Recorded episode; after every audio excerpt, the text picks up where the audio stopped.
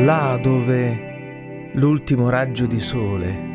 accarezza come piuma d'ala d'angelo la dorata ultima nube all'orizzonte, poco prima della notturna ombra che come madre celeste protegge i suoi dormienti pargoli, dove l'infinito del cosmo rivela se stesso in una magica aurora di stelle che brillano per i loro mondi così nascosti e sommersi dalla coscienza dei giorni, che transitano come brezza sul volto di una fanciulla, mentre i suoi occhi contemplano oltre l'orizzonte,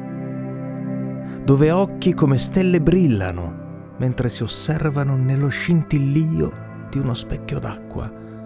come anima riflessa a se stessa, in cui tutto si genera ed esiste